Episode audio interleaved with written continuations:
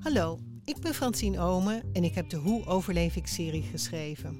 Las jij toen je een puber was graag over Rosa en haar vrienden?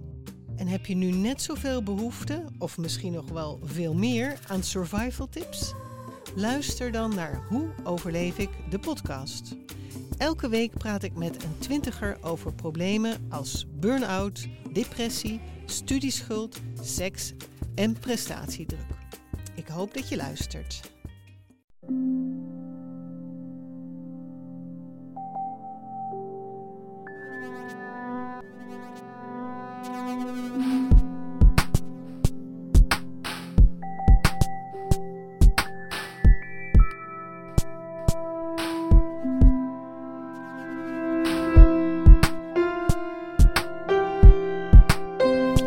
Is Relaas, waarin mensen een verhaal vertellen over iets dat ze zelf hebben meegemaakt. En soms maak je dat jaar na jaar na jaar mee. Dan noemen we dat tradities. Dat weten we allemaal.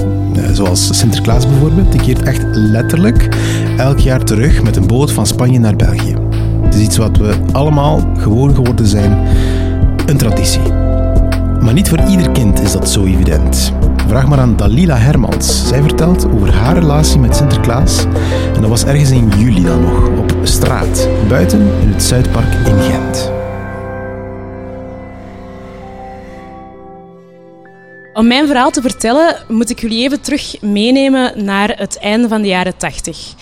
25 december 1988, meer bepaald.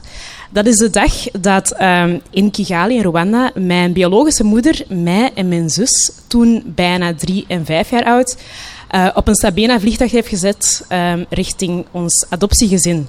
Ehm, ze heeft dat gedaan vanuit het gedacht, mijn kinderen gaan een betere toekomst tegemoet en ik kom ze achteraf wel halen.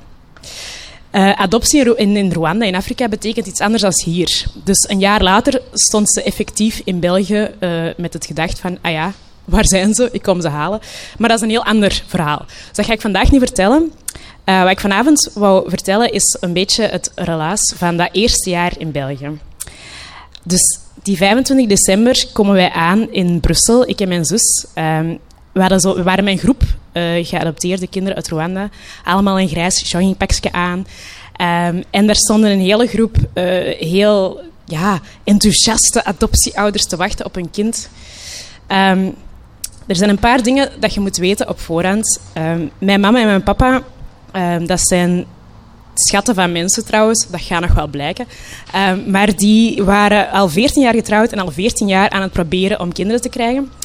Ze hadden vijf jaar op een wachtlijst gestaan voor een kindje van Korea.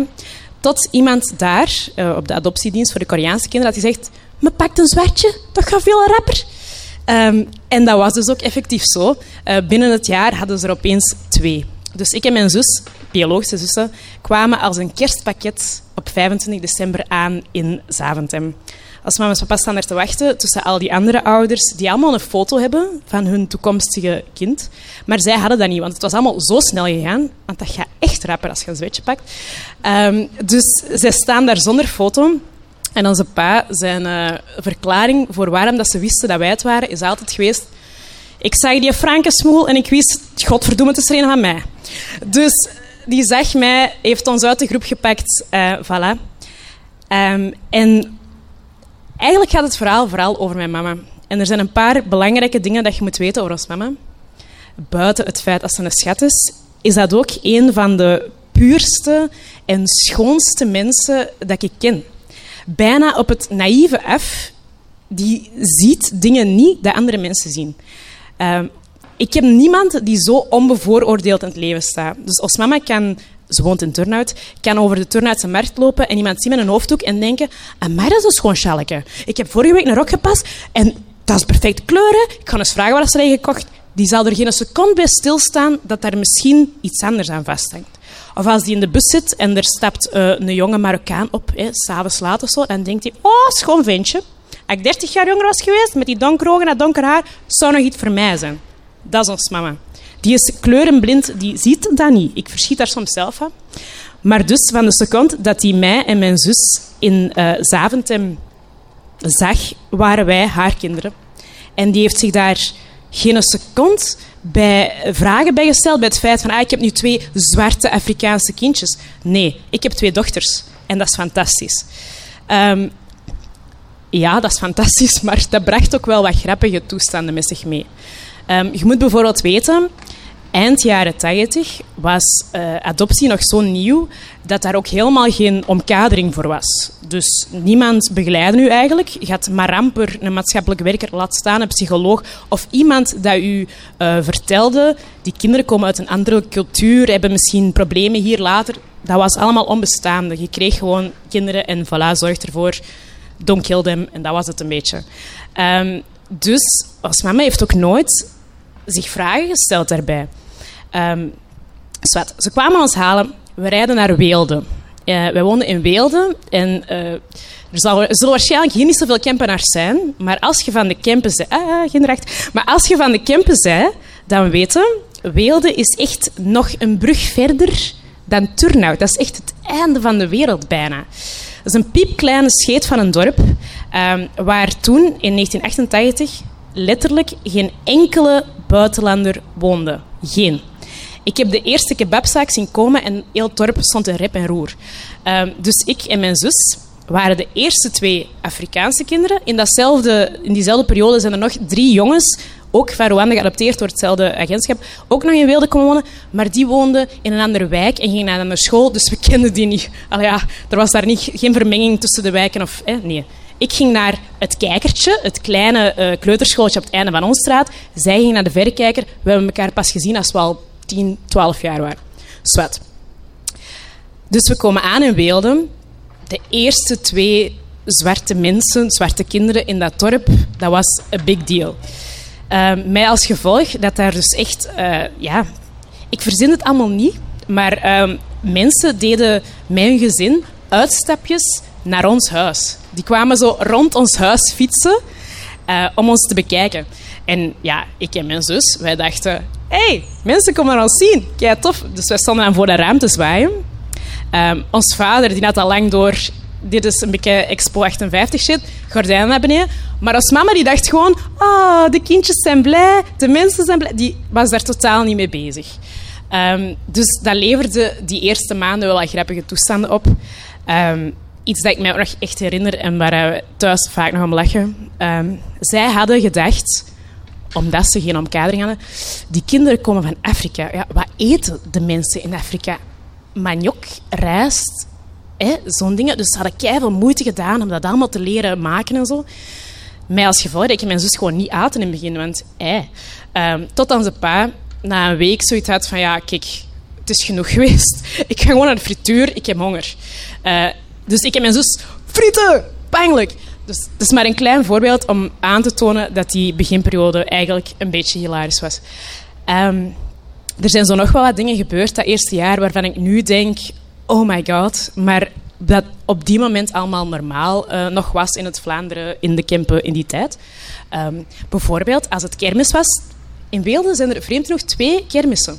Scheet van een dorp, twee verschillende momenten, want elke wijk moet zijn eigen kermis hebben.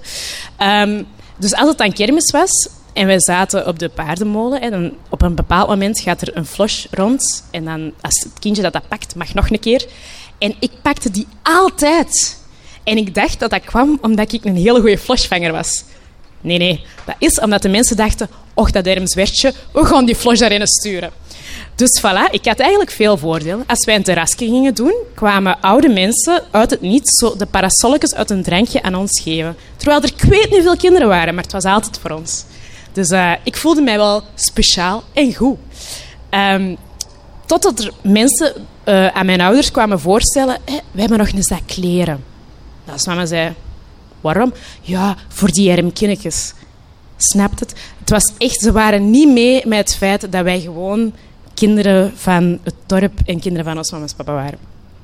Zo ging dat een jaar door, maar eigenlijk ging het met ons heel goed. Die hechting, dat was totaal geen issue. We waren gewoon hun kinderen en voilà. Uh, we hebben ook op vier weken tijd Nederlands geleerd en na vijf weken gingen wij naar school. Dat was geen enkel probleem. Ik wou ook heel graag naar school, want ons mama wou ons eigenlijk nog een beetje langer voor zichzelf alleen houden. Maar ja. Uh, dus we gingen naar het schooltje op het einde van de straat. Ehm, en daar komt eigenlijk uh, de clue van mijn verhaal. Want ik ging vertellen over mijn allereerste Sinterklaasfeest. Het is gewoon belangrijk om die achtergrond een beetje te weten. Dus als mama in al haar uh, mooie naïviteit dacht... Ah, het eerste Sinterklaasfeest waar ik zelf ook kinderen heb. Fantastisch. We gaan dat keigoed vieren. En ze kregen een aanbieding van de school om Zwarte Piet te zijn op dat feest. Dus ze denkt, ja, dat doe ik. Kijk dan ben ik erbij heel de dag en dan zie ik hoe dat ze genieten en zo. Maar ja, ik heb u al gezegd, ik had nog nooit andere zwarte mensen gezien, buiten ik en mijn zus. Dus wij zitten samen in de klas, ik ga het nooit vergeten, in de klas van juffrouw Annemie. Juffrouw Annemie was ook een beetje de strengste en minst leuke kleuterjuf van die school. Maar die had het grootste lokaal, dus zij was verantwoordelijk voor uh, de kinderen die dag. En wij zaten in een kring. En ik had op een of andere manier wel al opgevangen. Er zijn cadeaus uh, mee gemoeid met deze feest. Dus ik had er wel zin in. Maar ik wist totaal niet wat er mij stond te gebeuren. Niemand had mij op voorbereid. Uh, dus ik zit daar met mijn zusje en er komt een oude man met een lange baard en een mijter en een lang kleed binnen. En ik denk, ja, een beetje raar, maar ça va. Als jij cadeaus bij hebt, kan ik u wel eens een kans geven. En uh, dat was een lieve mens en die had een groot boek bij en die begint uh, voor te lezen in dat boek over elk kindje. En mijn commentaar was allemaal positief, dus ik dacht, dat, ja, ik kan die oude wel hebben, ça va. Um, maar toen, intussen is dat wat veranderd door dag Sinterklaas. En door, maar in die tijd was Zwarte Piet echt een stoute. Dat was, dat was een hevige, stoute mens die dat kindjes in de zak stak. Dus je kunt je wel voorstellen, we zitten daar, ik heb mijn zusje, en uh, opeens keihard gebonk op die deur, keiharde klappen op dat raam. En er komen, in mijn ogen, vijf Afrikanen binnengelopen die dat kinderen in de zak gaan steken.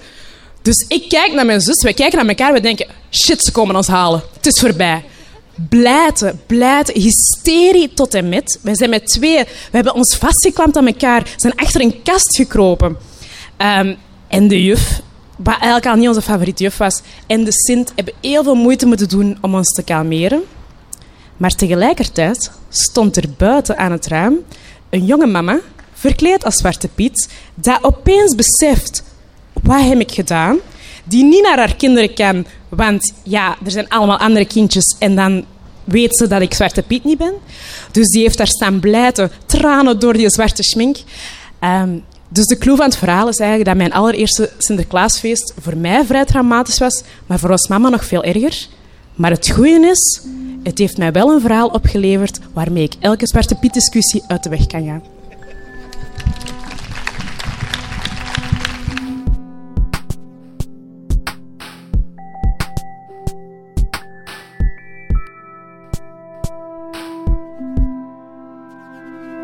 Dat was het relaas van Dalila. Het is misschien wat vreemd om een Sinterklaasverhaal te vertellen midden in de zomer. Het was in juli, buiten in het, in het Zuidpark, midden in het Zuidpark in Gent. Het was een relaaseditie die we samen deden met de bibliotheek van Gent. En het was opnieuw bloedheet. En dan een Sinterklaasverhaal vertellen. Het heeft aangeslagen. Heb je zelf een herkenbaar of een bijzonder verhaal? Of zou je iemand willen naar voren schuiven die een goed verhaal heeft? Of misschien wil je er zelf graag eens bij zijn als de verhalen verteld worden. Dat kan.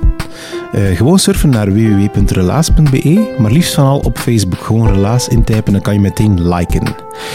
En wij leven ook bij gratie van uw likes. Zo gaat dat met podcasts. Dus um, ga naar uw favoriete podcastkanaal. Dat kan iTunes zijn, maar ook een of andere app op Android. En abonneer je op Relaas. We zijn overal te vinden. Stitcher, iTunes, maakt niet uit. Overal te vinden. Relaas is er dankzij Stad Gent.